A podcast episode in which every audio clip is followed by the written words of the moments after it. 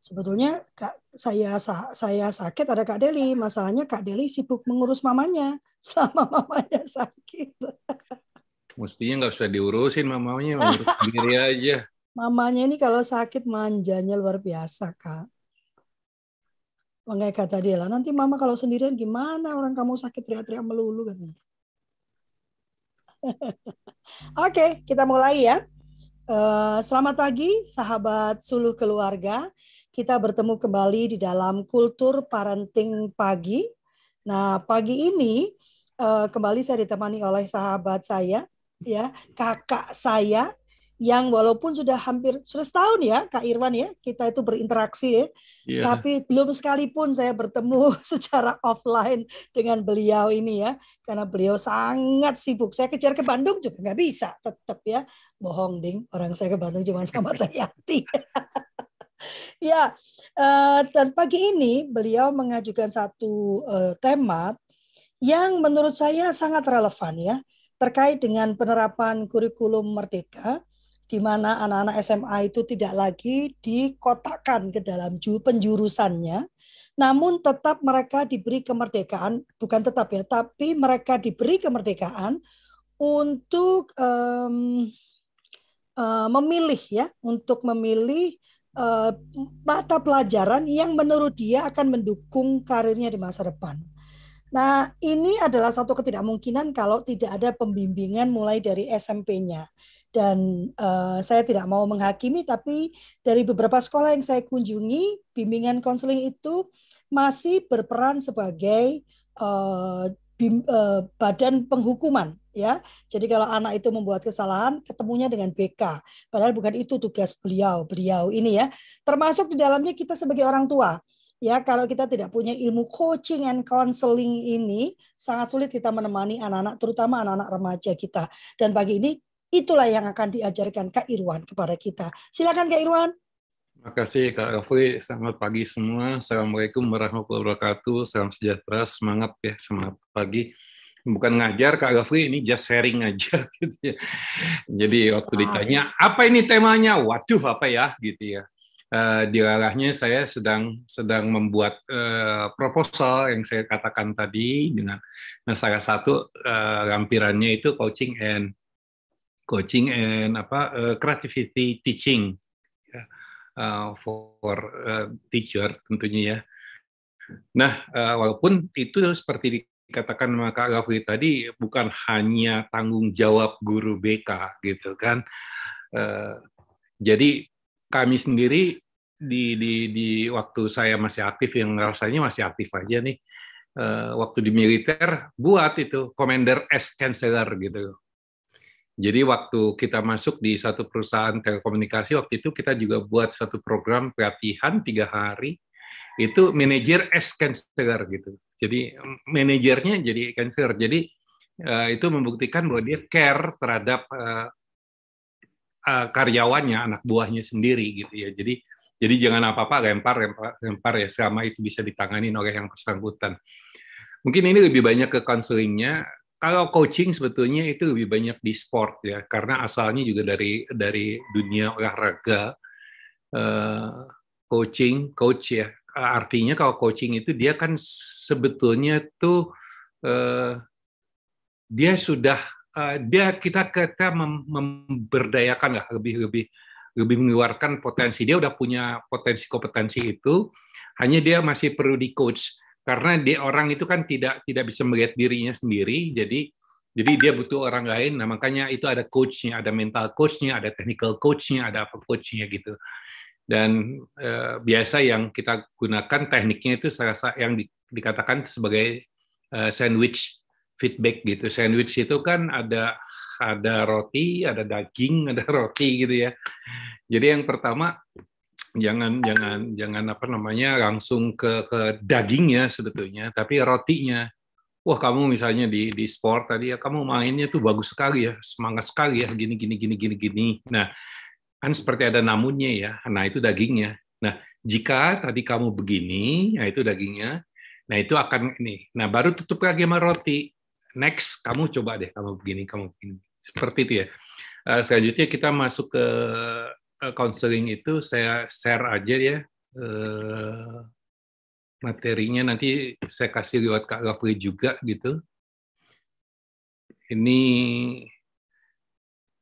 saya memberikan ini sifatnya umum Kak Rafli, kakak-kakak sekalian, jadi uh, silakan di, di, ditangkap dan ini karena ini semacam tools ya semacam ya ilmu lah ya knowledge kita yang bisa kita gunakan. Walaupun sebetulnya ada ada junior saya di Australia itu ada level S2 untuk coaching and counseling ini gitu. Dia ngambil waktu itu uh, coaching and counseling uh, yang lebih uh, kepada psikologis gitu ya. Ini udah sejak kapan ya? Tahun 46 ya. Jadi sebetulnya itu suatu cara untuk uh, gimana membantu orang untuk di, untuk mereka itu bisa membantu dirinya sendiri. Jadi jadi sebetulnya menyelesaikan permasalahan dengan cara orang itu. Kita tuh uh, menjadi apa menjadi cerminnya gitu ya. Kayak gini kan uh, membuat menciptakan suatu apa namanya uh, komunikasi ya, komunikasi yang baik begitu ya. Banyak sekali definisinya tapi intinya dia uh, semacam helper ya. Jadi ini sering disebut konselor, kalau ini membutuhkan ini disebutnya konseling. Jadi helper juga dia jadi memang harus ada pemahaman utuh mengenai mengenai konseling kita itu ya siapa dia dan uh, mengapa dia, apa yang dihadapi. Jadi empati lagi yang yang diperlukan oleh seorang konselor ini sangat ya. Saya mengingatkan kembali bahwa saya punya punya konsep dan saya yakini gitu ya walaupun ini saya bilang belum menjadi uh, teori karena belum di uh, disertasikan demikian bahwa saya yakin bahwa kita setiap kita ini dititipi potensi masing-masing setiap anak setiap kita itu ya. Nah bahkan eh, bahkan kemarin saya ngomong sama seorang dokter expert di bidang neuro neuroscience gitu. Dia bilang ya, sebetulnya 0 eh, sampai 12 tahun itu yang yang yang yang sangat sangat penting gitu ya eh, jadi sampai SMP itu udah SMA dia sudah masuk ke mana aja tuh udah deh gitu ya tapi kalau kita tanamkan yang 0 sampai 12 tahun itu luar biasa. Tapi itu bukan berarti setelah di atas 12 tahun itu tidak bisa diintervensi, hanya butuh waktu, butuh effort yang lebih gitu ya. Nah, kita dititipin potensi, tetapi ya kenapa saya katakan adversary? Adversary itu kan enemy, musuh, tantangan, ujian, dan seterusnya lah yang semacam itu ya. Ya kita nggak akan dibilang hebat kalau kita nggak akan diuji, gitu. kita nggak akan naik keras kalau kita tidak akan diuji. Anak-anak kita juga dia harus perlu diuji seperti itu kan. Nah itulah disebut sebagai adversary mental profile yang dia juga butuh beberapa kompetensi. Kalau kita lihat, kalau kita masuk ke karena ini uh, di apa uh, tentang parenting, otomatis ya siswa ya. Mohon maaf ini memang seakan-akan siswa ini menjadi objek ya. Padahal ini panah ini beberapa dia bisa keluar juga gitu kan.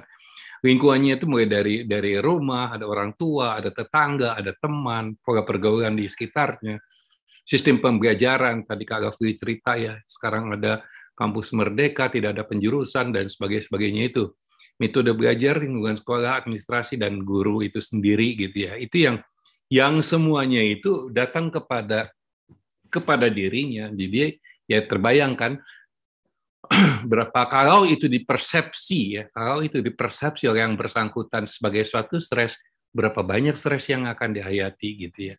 Tapi kalau itu semua sebaliknya menjadi pendukung, menjadi endorse bagi dia, waduh luar biasa, dia akan menjadi sesuatu. Tadi saya sempat cerita sama Kak Lovely eh, bagaimana ada dua orang marathoners, ada six medal, ada ada enam kota besar di dunia, tiga di Amerika, tiga di luar, termasuk di Tokyo, segala macam itu melaksanakan lari maraton 42 km gitu ya. Berapa jam ya? 5 jam gitu ya itu luar biasa. Kalau di Tokyo apalagi di Tokyo itu katanya ada mobil kuning di situ. Mobil kuning itu artinya yang sweeping ya.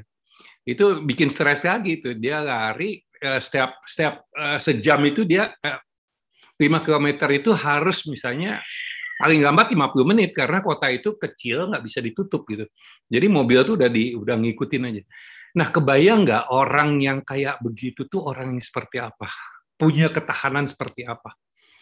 Ya, saya nggak ngebayangkan ya lari sekian jam gitu ya, di mana dia harus minum, di mana ada juga tiba-tiba, aduh kamu kalau kram gimana ya, gitu. Ya.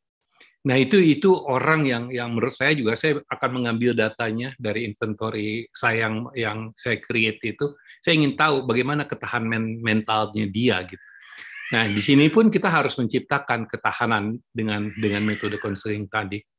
Tujuannya ya immediate ya keputusan segera untuk menangani masalah ya. Kalau sebetulnya uh, orang yang memberikan atau konseling ini kan orang yang sedang menghadapi masalah dan dia bingung uh, harus bagaimana menyelesaikannya dan dia membutuhkan orang lain. Setelah itu long term-nya uh, menata tujuan jangka uh, panjang untuk capai self actualisasi, realization dari dan pribadi efektif ya. Memang semua setiap orang kan harus punya goal setting sebetulnya. Kalau enggak hidup itu ya kayak ngikut angin aja gitu ya. Ini harus ada long term goals, itu ditarik ke goal-goal yang lebih dekat. Uh, proses goalnya sendiri Eh, menata pelaksanaan prosesi mencapai tujuan ya. Nah, konselor juga perlu memahami kalau kita lihat di sini ada kepribadian mulai yang stabil sampai yang labil, di sini juga ada tingkat stres yang tadi ya menuju ke dia MH ini mental health gitu. Ya. Nah, pada saat stres, stres, stres, stres, stres ini menaik, ya ini kan ada batasan stres yang setiap orang juga punya beda-beda ketahanannya.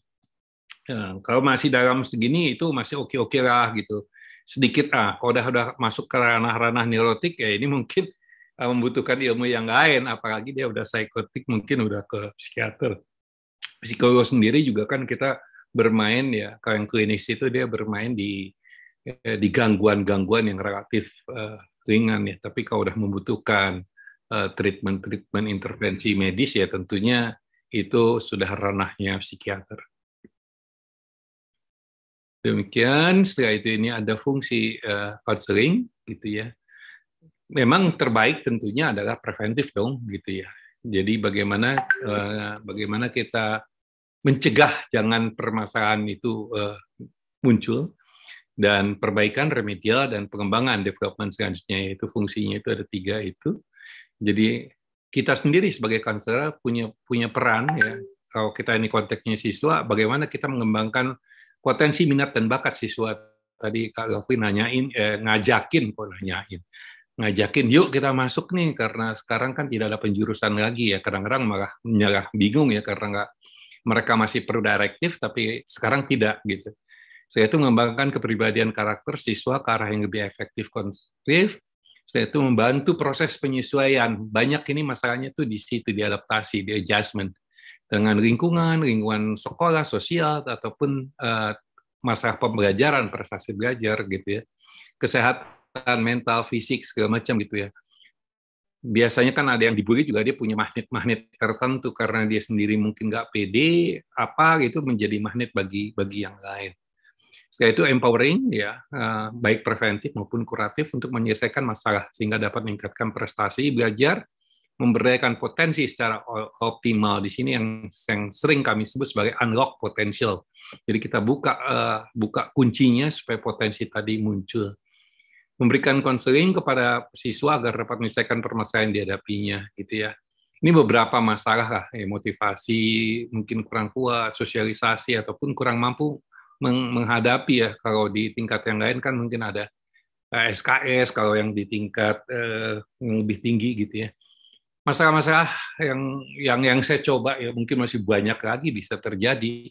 Ini masalah pengendalian diri ya, eh, hubungan sosial. Ya. Saya pernah mendapat klien eh, dari boarding school yang dia melaksanakan cutting, mungkin ibu kakak-kakak di sini kaget juga gitu. Dia cutting gitu, tangannya dia cut gitu. Ih, kamu kok bisa, kok bisa, kok bisa itu?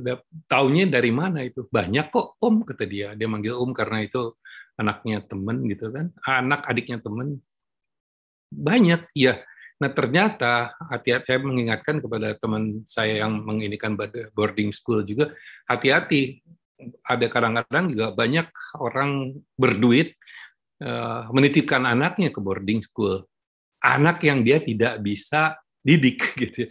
Jadi kebayang itu banyak anak-anak yang bermasalah dikumpulkan, udah pengaruh ternyata pengaruh yang kurang baik itu justru mempengaruhi yang yang yang baik.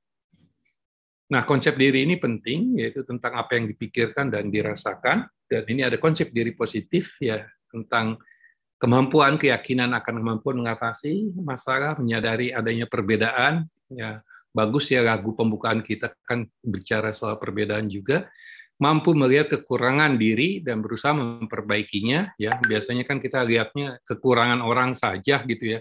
Sekarang di medsos itu kan ngomongin orang aja jeleknya orang aja nggak pernah mau.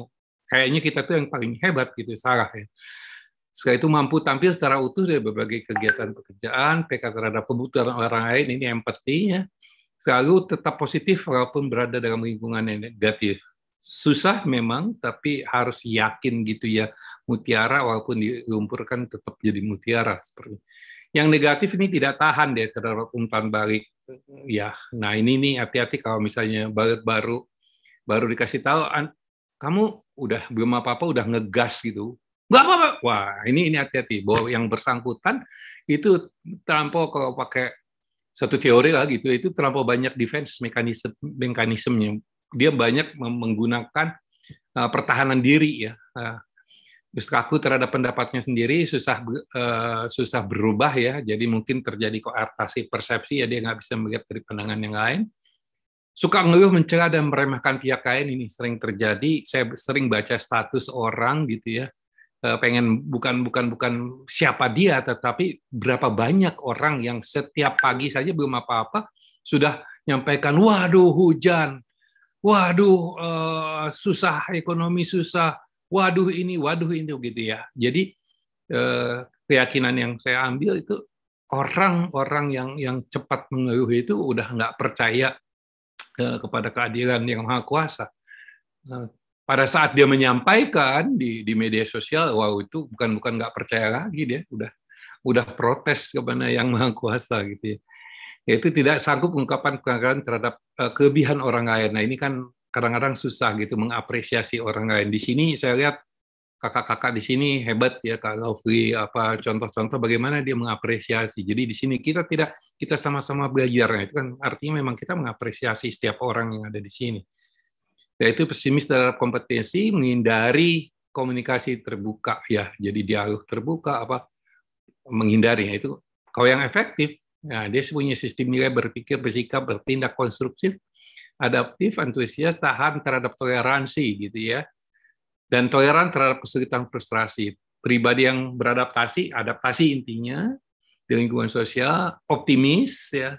Yaitu keseimbangan fisik, mental, sosial dan spiritual ini penting dan saya sangat-sangat yakin bahwa apa namanya eh, hidup itu harus uh, harus ke keseimbangan gitu ya. Ya, di sini ada keseimbangan fisik, uh, mental, sosial dan spiritual. Pribadi yang mengembangkan sikap unggul, berpikir, berperilaku menang, menang ya. Selalu demikian. Oke. Okay.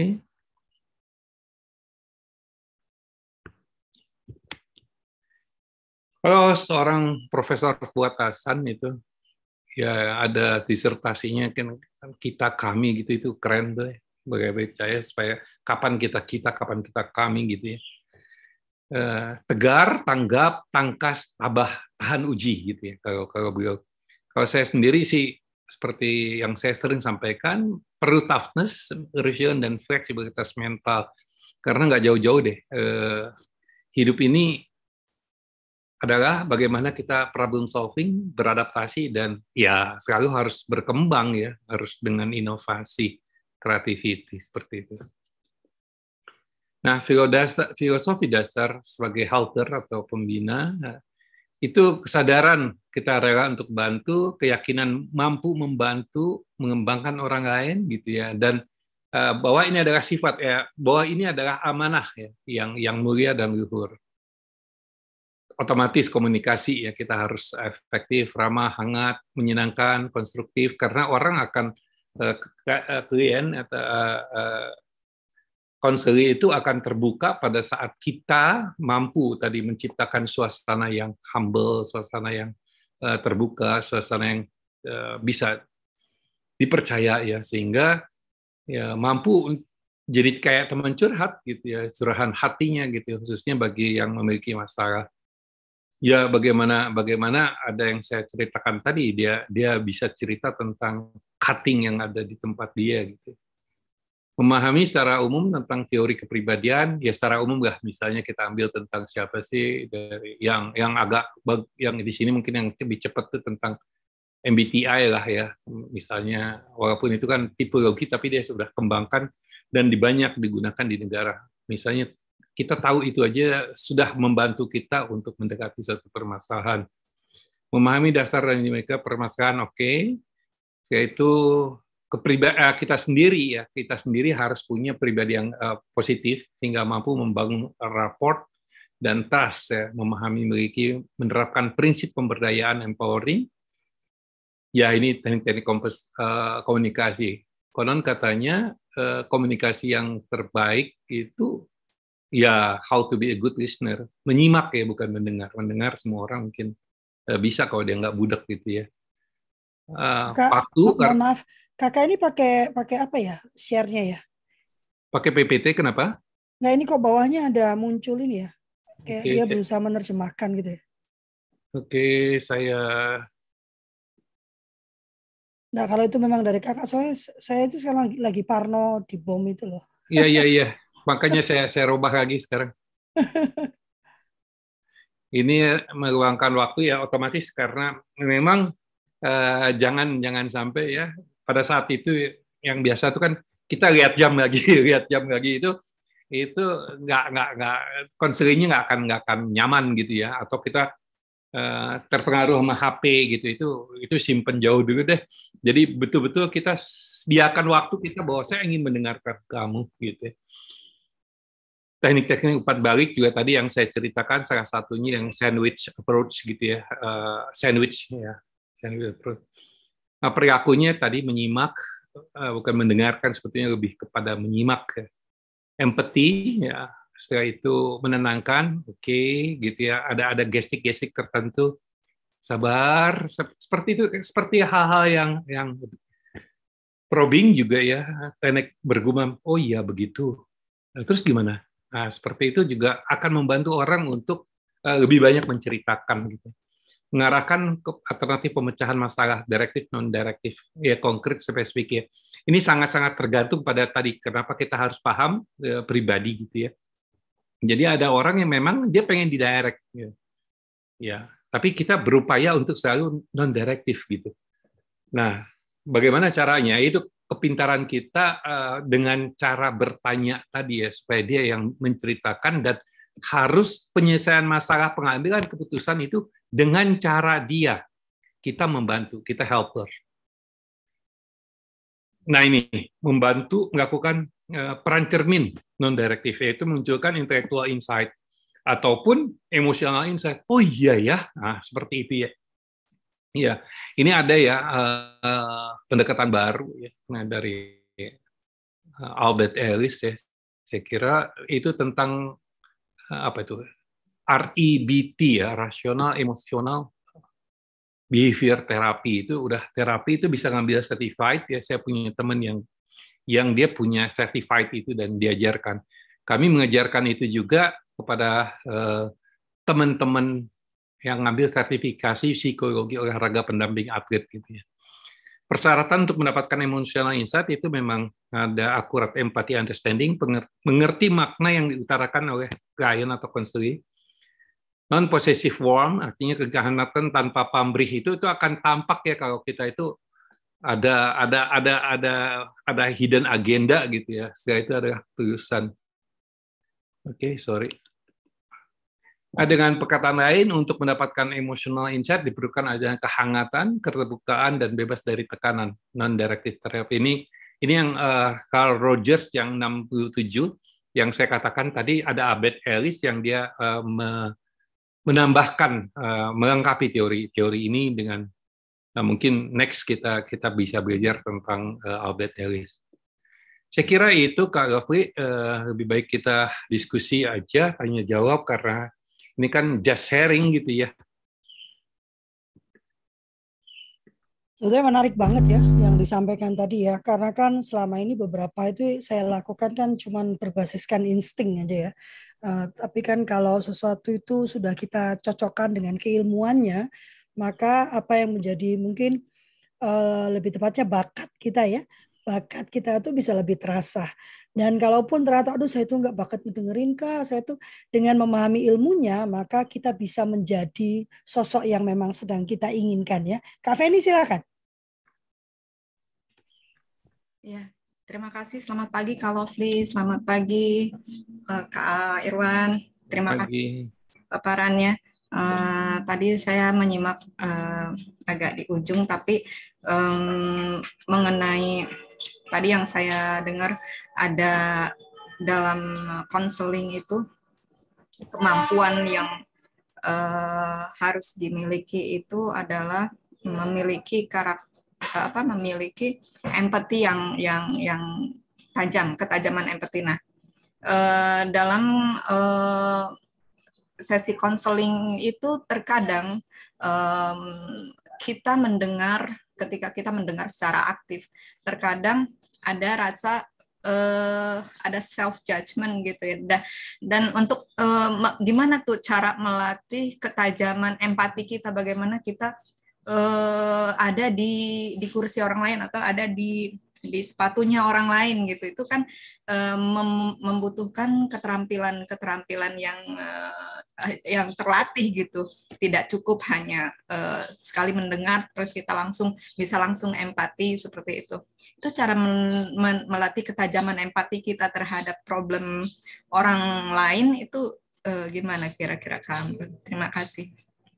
Wah, makasih Kak Feni. Pertanyaannya bagus bagus banget ya. Memang memang itu menjadi menjadi dasar, memang empati itu menjadi dasar. Kalau saya sendiri uh, uh, saya mencoba merangkum aja ya, nggak saya menurut teori ini teori ini ya, nggak nggak nggak itu tapi apa yang apa yang saya rangkum saya baca dan saya alami gitu. Pertama itu harus dimulai dari niat kita dulu ya, bahwa saya betul-betul ingin membantu Anda, gitu ya. Nah setelah itu uh, kita bisa melatih uh, visualisasi imagery seperti ini ya saya sekarang menghadapi Kak Feni ini kan, saya berdialog gini dengan Kak Feni gitu ya. Tapi saya juga mencoba melihat Pak Feni, Kak Feni ini lagi memandang Irwan bicara nih gitu. Bisa nggak nih? Setelah itu namanya, ini kan kalau saya melihat ke sana artinya uh, persepsi ya. Kalau saya melihat dari sana itu udah meta persepsi gitu. Saya melihat bagaimana Kak Feni melihat saya gitu. Nah, saya itu saya tingkatkan satu tingkat lebih tinggi menjadi meta meta persepsi gitu. Bagaimana ya saya bisa melihat Kak Feni melihat saya yang sedang melihat Kak Feni. Cukuplah sampai situ ya. Nanti kalau sampai ke sana bermain filsafat, kitanya malah jadi stres sendiri gitu ya. Jadi pertamanya meta persepsi aja. Meta persepsi artinya bagaimana kita melihat persepsi orang terhadap Eh, diri kita memperlakukan dirinya. Itu saja. Nah, kedua yang tadi kalau bisa ditingkatkan, kita seakan-akan ada di atas nih. Kita seakan-akan ada di atas sedang melihat dialog ini. Itu memang perlu latihan. Tentunya itu latihan, latihan, latihan gitu ya. Nah, itu semua bisa sekarang kan kembali lagi kepada hal-hal yang mendasar. Gimana sih kalau saya bagaimana sih kalau saya uh, pengen sedekah aku nggak punya apa-apa? Nggak mungkin ya. Bagaimana saya ingin menenangkan orang lain kok saya sendiri tidak tenang gitu ya. Jadi kita sendiri kalau saya mencoba melatih melatih diri saya uh, dengan ya salah satu yang yang saya saya gunakan teman misalnya teknik brain gym gitu ya. Saya latih bagaimana relaksasi kayak gitu ya. Sehingga pada saat uh, dibutuhkan, otomatis relaksasi itu juga uh, apa namanya dia juga termanifestasikan langsung langsung bekerja gitu ya. Kayak Kak Gafu ini kan uh, uh, black belt juga dia sabuk hitam juga kan Dulu kan dilatih, dilatih ya, dilatih refleks refleks nangkis, mukul, nangkis, mukul. Dan itu ada masuk di dalam di dalam di dalam otaknya. Sehingga pada pada saat ada nyerang itu langsung bertahan itu memang memang bekerja di bawah sadar atau prasadar. Sama yang kayak begini juga ya ilmu-ilmu gitu juga kita harus harus eh, gimana ya harus senantiasa banyak wawasan deh banyak wawasan bagaimana saya mau, mau bicara dengan anak-anak tapi saya tidak tahu dunia anak-anak. Jadi kan memang saya juga harus tahu. Ya ternyata gitu ya. Ternyata juga kan ada ada ada kecolongan ya uh, Mas yang tadi yang saya bilang tentang cutting itu kan. Ya kan? Ya ternyata ternyata yang diberikannya itu uh, guru-guru muda guru-guru muda yang uh, nganggap ah kecil ah kecil yang mungkin juga pada zaman dia nggak ngerti gitu. Nah, jadi kembali lagi yang pertama saya katakan uh, adalah niat niat kita bahwa oke okay, saya yakin saya bisa membantu yang bersangkutan itu ya dan ini adalah amanah bahwa saya adalah suatu yang suatu yang dititipkan bahwa saya akan bisa membantunya.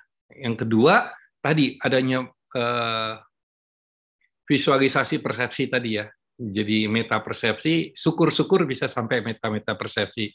Yang ketiga, ya selalu berbagi, ya take and give, give and take, take and take, eh give and give maksudnya, take-nya from God. Jadi eh, banyak-banyak baca, banyak apa gitu ya. Nah, eh, saya sendiri masih masih banyak belajar. Walaupun itu ilmu kuno katanya tentang Sigmund Freud tentang Carl Gustav Jung. Saya baca lagi gitu.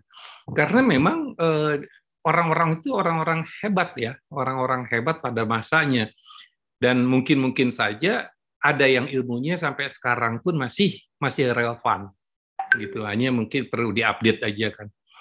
Kan nggak mungkin ada iPhone 13 nggak ada kalau nggak ada iPhone yang 5 iPhone 7 iPhone langsung iPhone 13 kan nggak ada. Jadi kita mengetahui eh, teknologi ataupun penemuan yang uh, lama itu juga. Mudah-mudahan terjawab ya Kak Feni ya. Karena memang kalau kalau pelatihannya sendiri kalau Kak Lofri bisa nggak Pak Irwan dua hari? Yang saya laksanakan biasanya tiga hari gitu ya minimal tuh tiga hari. Kalau sertifikasi sebetulnya lima hari kan, lima kali delapan, empat puluh jam. Kalau yang sertifikasi itu. Biasanya Karena kalau sama guru-guru itu satu hari, satu hari. Nanti kalau memang tertarik kita buat sertifikasinya Kak Irwan. Iya, iya. Soalnya iya. mereka harus tahu dulu daging benar nggak nggak semua orang tuh mau spend lima hari biasa orang tuh kan gitu kan ah saya udah tahu ah, gak gampang gitu kan ya. itu kan asal jangan jadi aku pikir aku pintar aja ya nah itu apa mentalitasnya masih seperti itu kita ini oke okay. kok jadi saya menghakimi Mat datang dokter bagus. Nah, ini ada dokter bagus. Iya, kangen. Teman-teman saya mau mau minta maaf ya, memang agak lebih uh, apa rumit masuk ke kultur parenting pagi ya Kak Irwan ya harus mendatakan emailnya dan harus login ke Zoom-nya uh, karena uh, saya memang masih agak-agak uh, Parno ya dengan kejadian terakhir yang di mana mereka uh, masuk ke kita dan kita bom ya. Karena uh, link ini kan saya sebar di semua media sosial gitu. Jadi memang agak ada beberapa langkah hanya untuk keamanan dan kenyamanan kita waktu kita berinteraksi di dalam Zoom ini. Ada lagi yang mau bertanya? Ini makin menarik sebetulnya ya. Satu yang mau saya tekankan itu ya bahwa semuanya itu berbasiskan keilmuan ya. Ya Kak Irwan ya, tadi Kak Irwan tadi bicara tentang bagaimana memandang, bagaimana itu semua adalah landasan keilmuannya. Dan ini sudah 2022 begitu ya. Saya rasa sudah waktunya kita mengubah mindset karena ilmunya itu hampir semuanya ada sekarang itu. Jadi nggak usah pakai terawangan kalau sekarang itu ya. Sudah ada ilmunya semua basis ilmunya semua sudah ada. Jadi mari kita berhenti menggunakan kata kita terawang-terawang ya. Tak terawang-terawang kok gitu ya. Tapi mari kita mencari ilmunya begitu supaya uh, penerapan kita tuh memang tepat. Mungkin tidak bisa sempurna karena kesempurnaan tuh hanya milik Tuhan, tapi tepat gitu ya. Mana yang mau bertanya lagi? Ayo. Uh, ini baru hari Rabu loh. Ya, ini ada lagi yang masuk. Tuhan. Um, tentang coach dan coaching ini Kak Johan bilang beliau sedang mengambil mata kuliah coach dan dan konseling katanya Kak Irwan. Nah, ini malah one step further ya, dia mengambil eh, langkah lebih lanjut bukan hanya ikut sertifikasi tapi sertifikasi tapi malah ikut pelatihannya. Dokter Bagus, saya lihat sudah buka mic. Ada yang mau disampaikan? Iya. Eh, rindu sekali buka videonya juga dong. Lovely rindu sekali melihat Dokter Bagus ini. Uh, iya, ini yang disampaikan Kak Irwan ini uh, luar biasa. Kak Irwan memang banyak sekali referensi-referensi yang dipakai. Dan referensinya, referensinya itu kadang kadang-kadang Kak Irwan itu suka memodif memodif untuk kepentingan-kepentingan yang lebih canggih lagi. ya, hmm. jadi memang kalau pelatihan-pelatihan memang nggak bisa cukup sehari dua hari, ya harus banyak latihannya. Kak Irwan ini udah tahu kan menerawang itu ya sesuatu yang sebetulnya tidak grounded ya. Harusnya kita grounded gitu. Makanya Kak Irwan menyampaikan hal-hal yang positif buat kita semua. Saya kira itu komentar saya sangat luar biasa ini Kak Irwan menyampaikan hal-hal yang positifnya. Makasih. Dokter bagus keliling melulu. Nanti saya minta jadwal ya. Ya ini dokter bagus waktu itu mau ketemu saya jam 8 bisa diundur nggak jam 9? Oke, kita undur jam 9. Ternyata baru selesai setengah sebelas. Luar biasa sibuk rupanya. Iya. iya. Tapi kalau dokter bagus sibuk artinya masyarakat makin menyadari ya dokter ya. Ya. Pentingnya PVT itu dan itu bagus itu ya. ya. Saya sih mau berguru sebetulnya kapan ya saya bisa berguru dengan dokter bagus biar bisa ikut menyebarkan ya. gitu dok. Waktu iya, kemarin ya, saya diundang juga Dokter Amir, Dokter Bagus. Ya, Amir itu ya. Ya, yang Amir. neuroparenting. Uh, uh, neuroparenting yang dari dia beliau itu dari Kediri loh asalnya. Iya, tapi dia ngambilnya di sana ya, di Sulawesi ya. Manado. Manado. ya. Iya. Iya. Ya, saya sih sifatnya mau menolong nih ya eh, ke pada anak-anak yang disfraksia selama ini kan diintervensi dengan obat-obatan, dengan diet, hmm. kemudian dengan apa suplemen untuk meningkatkan daya konsentrasi. Tapi yang saya pikirkan adalah mereka ini berakhir dengan kematian usia muda hmm. karena rusak ginjalnya. Ya. Itu yang tidak diperhatikan, gitu loh. Ya kan? Hmm. Saya melihat tuh anak-anak disfraksia ini usia-usia 23, 24 itu udah mulai kacau ya. Karena nggak selesai disfraksianya. Kemudian akhirnya di usia-usia 35 ada gangguan ginjal. Oh. Ya, kan? gitu. Gangguan ginjal itu berlanjut, berlanjut akhirnya umur 40-an harus cuci darah. Bayangkan itu cuci darah itu tiap minggu sekali kan. Kadang-kadang dua kali ya dok ya? Ya, kadang-kadang dua kali.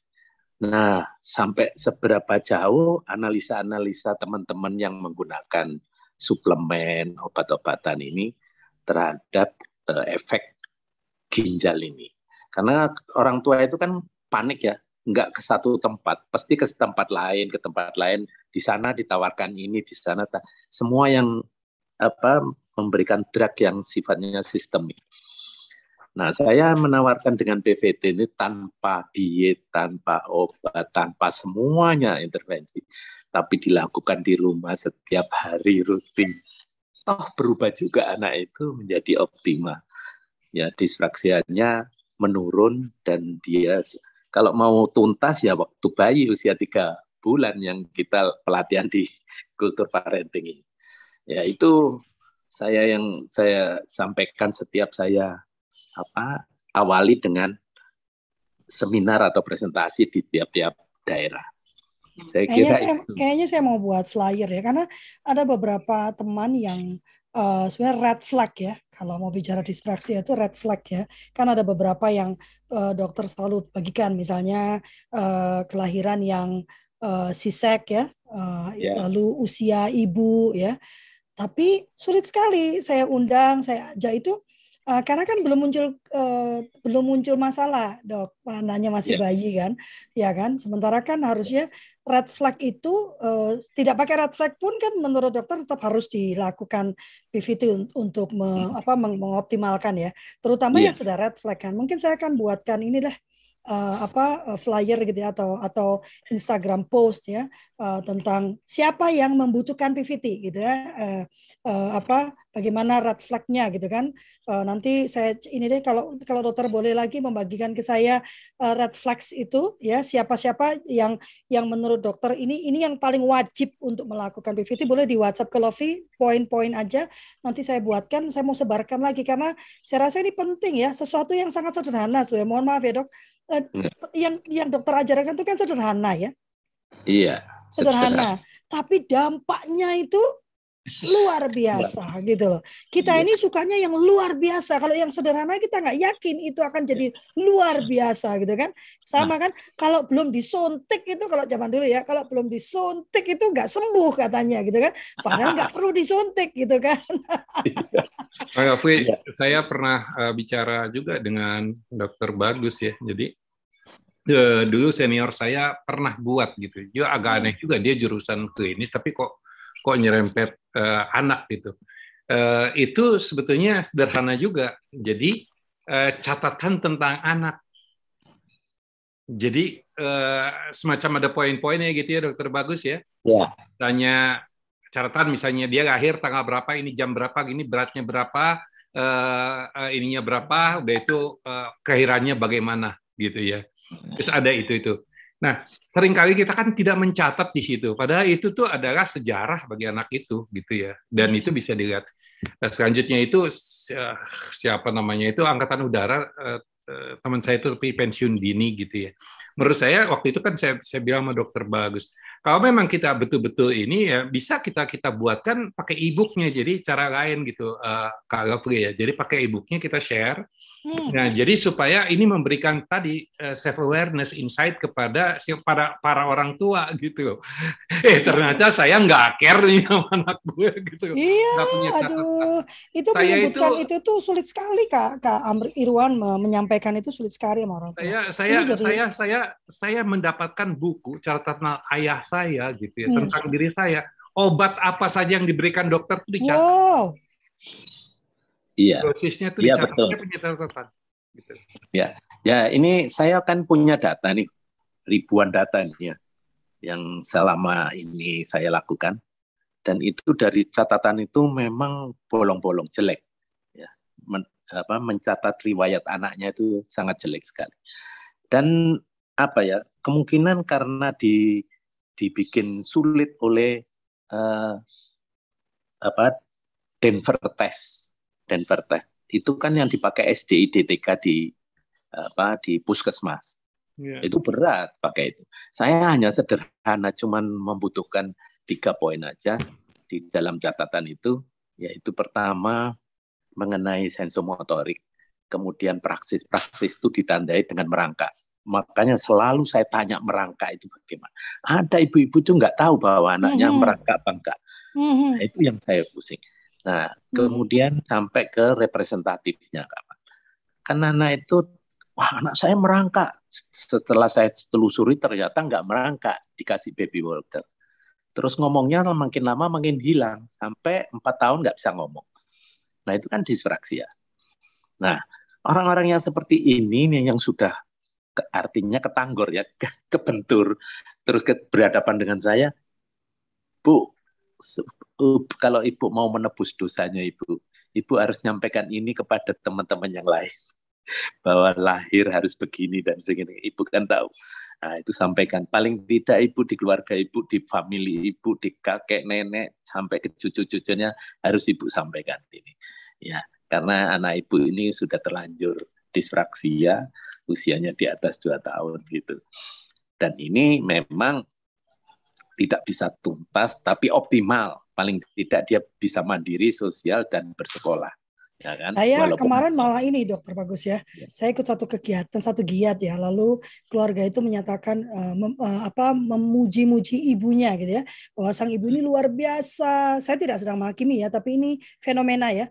San Ici yeah. itu luar biasa ya, sangat perhatian pada anaknya, sangat detail pada anaknya, tapi dia baru menyadari anaknya SD itu di usia 12 tahun. Nah, itu kan. Mana perhatiannya? Ya kan? Iya. Kenapa sulit sekali mengatakan aduh, saya kelewatan gitu ya.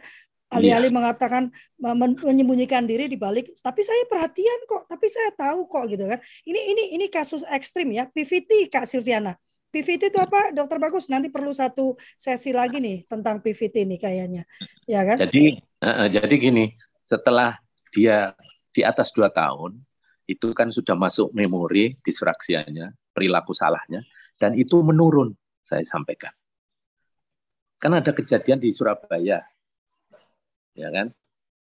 Ibunya ngantar anaknya, anaknya udah gede loh, umur 14 tahun. Disfraksia, wah luar biasa, nggak bisa diem. bercerai suaminya kan dengan dia karena suaminya hmm. berbeda pendapat. Suaminya bilang ini anak gila harus masuk rumah sakit jiwa. Aduh. Ibunya nggak mau bercerai dia sampai suaminya kawin lagi gitu kan. Nah ketika datang ke saya, saya tanya mana bapaknya. Wah saya sendirian sekarang. Oh nggak bisa. Walaupun bapaknya udah bisa, saya harus tahu mana nomor HP-nya. Saya telepon, dia nggak mau datang. Saya panggil polisi kalau anda nggak datang saya. Akhirnya datang sudah itu saya lakukan tekniknya PVT supaya dikerjakan bapaknya. Dua kali dikerjakan, diem itu anak. Bisa konsentrasi sebentar. Nah, begini caranya. Kalau ini dilakukan terus terus, menurut anak ini tidak gila. Saya bilang gitu. Oh iya maaf katanya suaminya maaf mau memeluk istrinya, istrinya marah. Eh, kamu kan bekas orang, jangan meluk-meluk saya. gitu terus ditanya iya lah kalau kayak gini nih keturunan siapa saya dibilang ini keturunan dari saya akhirnya saya tanya siapa yang disesar di sini lahirnya suaminya ternyata dari kamu keturunan ini langsung saya yakin langsung diem dia Dua, aku harus menebus dosa nih mulai malam ini katanya gitu eh, kita balik ke topik dulu ya. Ini kok jadi ngomongin ya. BVT ya. Karena memang yeah. kalau ketemu dokter bagus itu pasti terbawanya ke sana itu uh, karena yeah. begitu kuat keyakinannya. Sudah jam 8 Kak Irwan, yeah. saya mau mengajak teman-teman untuk mengisi absen ya uh, dan juga bergabung dengan Suluh Keluarga hanya dengan 150.000 per tahun Anda mendapatkan 12 judul kultur parenting. Kelebihannya adalah Anda masuk ke dalam grup Suluh Keluarga maka presentasi yang pagi ini disampaikan oleh Pak Irwan ya uh, dan juga teman-teman lainnya akan saya bagikan di Suluh Keluarga. Jadi Anda dapat sertifikat apabila 8 kali ikut acara kultur parenting pagi dan juga uh, diskusi di dalam Suluh Keluarga serta uh, presentasi yang di, disampaikan oleh para pembicara kita. Silakan Pak Irwan. Ya, uh, makasih Kak Rawi. Apa yang disampaikan uh, ini nggak nyimpang kok menurut saya sih, Pak Dokter Yang saya katakan tadi kan memang kita perlu uh, wawasan, perlu ilmu uh, macam-macam untuk menjadi konselor, gitu kan. Kalau nggak kita akan terjebak ya, ya seperti uh, uh, kita nggak tahu bahwa ini ada ada ada permasalahan dengan masa kecilnya, dengan apa. Udah itu ya kita intervensi dengan apa yang kita tahu saja, gitu ya atau ke, karena koartasi persepsi ya. Misalnya saya punya eh, pernah belajar psikologi, oh ini masalah psikologi nih, dikejar aja di situ. Tetapi sesuatu yang yang ininya tidak diperbaiki, nah sehingga tidak bisa ya. Jadi memang untuk menjadi konselor uh, itu uh, menarik, itu menjadi amanah. Kalau dibilang susah, ya memang ada harus ada effort ya. Saya harus ada effort yang lebih. Dan kita juga tahu batasannya bahwa kalau saya punya kemampuan di sini ya saya batas mental health dan gangguan ringan ya dia butuhkan bantuan is okay gitu ya. Tetapi pada saat dia udah masuk ke neurotik apalagi dia masuk lebih tinggi lagi gitu ya itu kita serahkan saja kepada ahlinya gitu kan seperti itu kita rujuk kepada saya kira itu eh, terima kasih untuk partisipasi di sini mudah-mudahan apa yang di Eh, bermanfaat. Nanti materi saya share ke Kak Gakwi untuk dibagikan kepada kakak, namanya kakak, dukungan psikososial awal ya Kak Irwan ya. Jadi kita juga jangan sok pintar gitu kan. Uh, di dukungan psikososial yeah. awal itu kan dengarkan, amati gitu ya. Uh, apa ada empat langkah yang terakhir hubungkan gitu kan. Jadi kita mendengarkan, kita mengamati.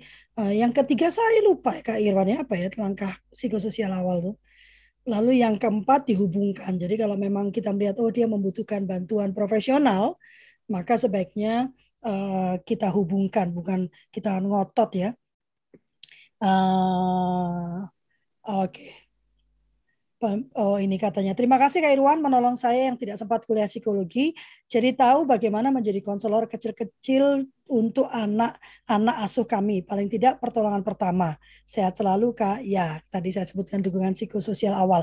Terima ya. kasih banyak teman-teman yang bertahan sampai jam 8 pagi. Ini Kak Ferry masih kesulitan masuk katanya uh, Kak Irwan. uh, karena memang langkahnya jadi banyak. Mohon maaf ya. Uh, coba nanti minggu depan saya coba saya lepaskan pengamannya ya uh, supaya bisa lebih banyak yang masuk. Kita berfoto dulu ya. uh, mari kita buka kamera kita lalu kita berikan cinta yang terbaik buat sahabat-sahabat kita. Oke, okay. hai Kak Sadatul, apa kabar? Ya, ayo Kak Silviani. Aduh, kalau kelasnya Suluh sudah selesai itu jadi jarang melihat wajah-wajah ini ya. Yuk kita mulai ya. Satu, dua, tiga. Kak Nurwada gimana? Kesehatan? Alhamdulillah baik Kak. Oh, sudah sudah ini? Sudah oke? Okay? Sudah oke. Okay. Oh, itu Kak Irwan, Kak Nurwada itu punya pengalaman mana gitu terkait PCR dan apa dan hmm. pemberian obat yang saya tuliskan ke Kak Irwan itu ya. Yeah. Saya sudah WA ke Kak Irwan itu mungkin perlu disampaikan ke teman-teman hmm. teman-teman ini ya. Oke, terima kasih banyak. Kami mengucapkan terima kasih yang luar biasa atas kehadirannya. Hari Jumat kita bertemu lagi ya uh, dengan topik yang berbeda. Dan tadi jika ada yang, aduh kalau saya punya dan ilmunya, yuk hubungi saya dan kita berbagi. Tidak ada yang lebih pintar dari yang lainnya. Kita membagikan apa yang kita ketahui, apa yang jadi pengalaman kita ya, agar menjadi pembelajaran bagi teman-teman yang lain. Saya juga mengundang ikut dalam suluh keluarga, hanya dengan 150 ribu per tahun, atau ikut pelatihan suluh muda 175 ribu eh, selama tujuh kali eh, meeting ya. Jadi ada tujuh modul dan mendapatkan sertifikat supaya bisa ikut suluh Madya ada 16 modul di situ ya benar-benar dasar-dasar dari mendidik anak usia dini ya sampai ke remaja. Oke, uh, terima kasih banyak. Uh, saya memohon maaf yang sebesar-besarnya uh, atas apa yang kami sampaikan mungkin ada sikap ke, uh, apa gestur atau perilaku perkataan yang kurang berkenan uh, kami tidak ingin menggurui tidak tidak ingin menghakimi tidak ingin uh, menga, uh, meng, uh, menghakimi ya atau merendahkan kami hanya ingin menyampaikan apa yang menjadi keyakinan kami dan yang kami kerjakan dalam kehidupan kami sehari-hari. Terima kasih. Wassalamualaikum warahmatullahi wabarakatuh. Tuhan memberkati. Kak Irwan, kita atur waktu ya. Zoom aja ya. Oke. Siap. Terima kasih. Kak Deli silakan.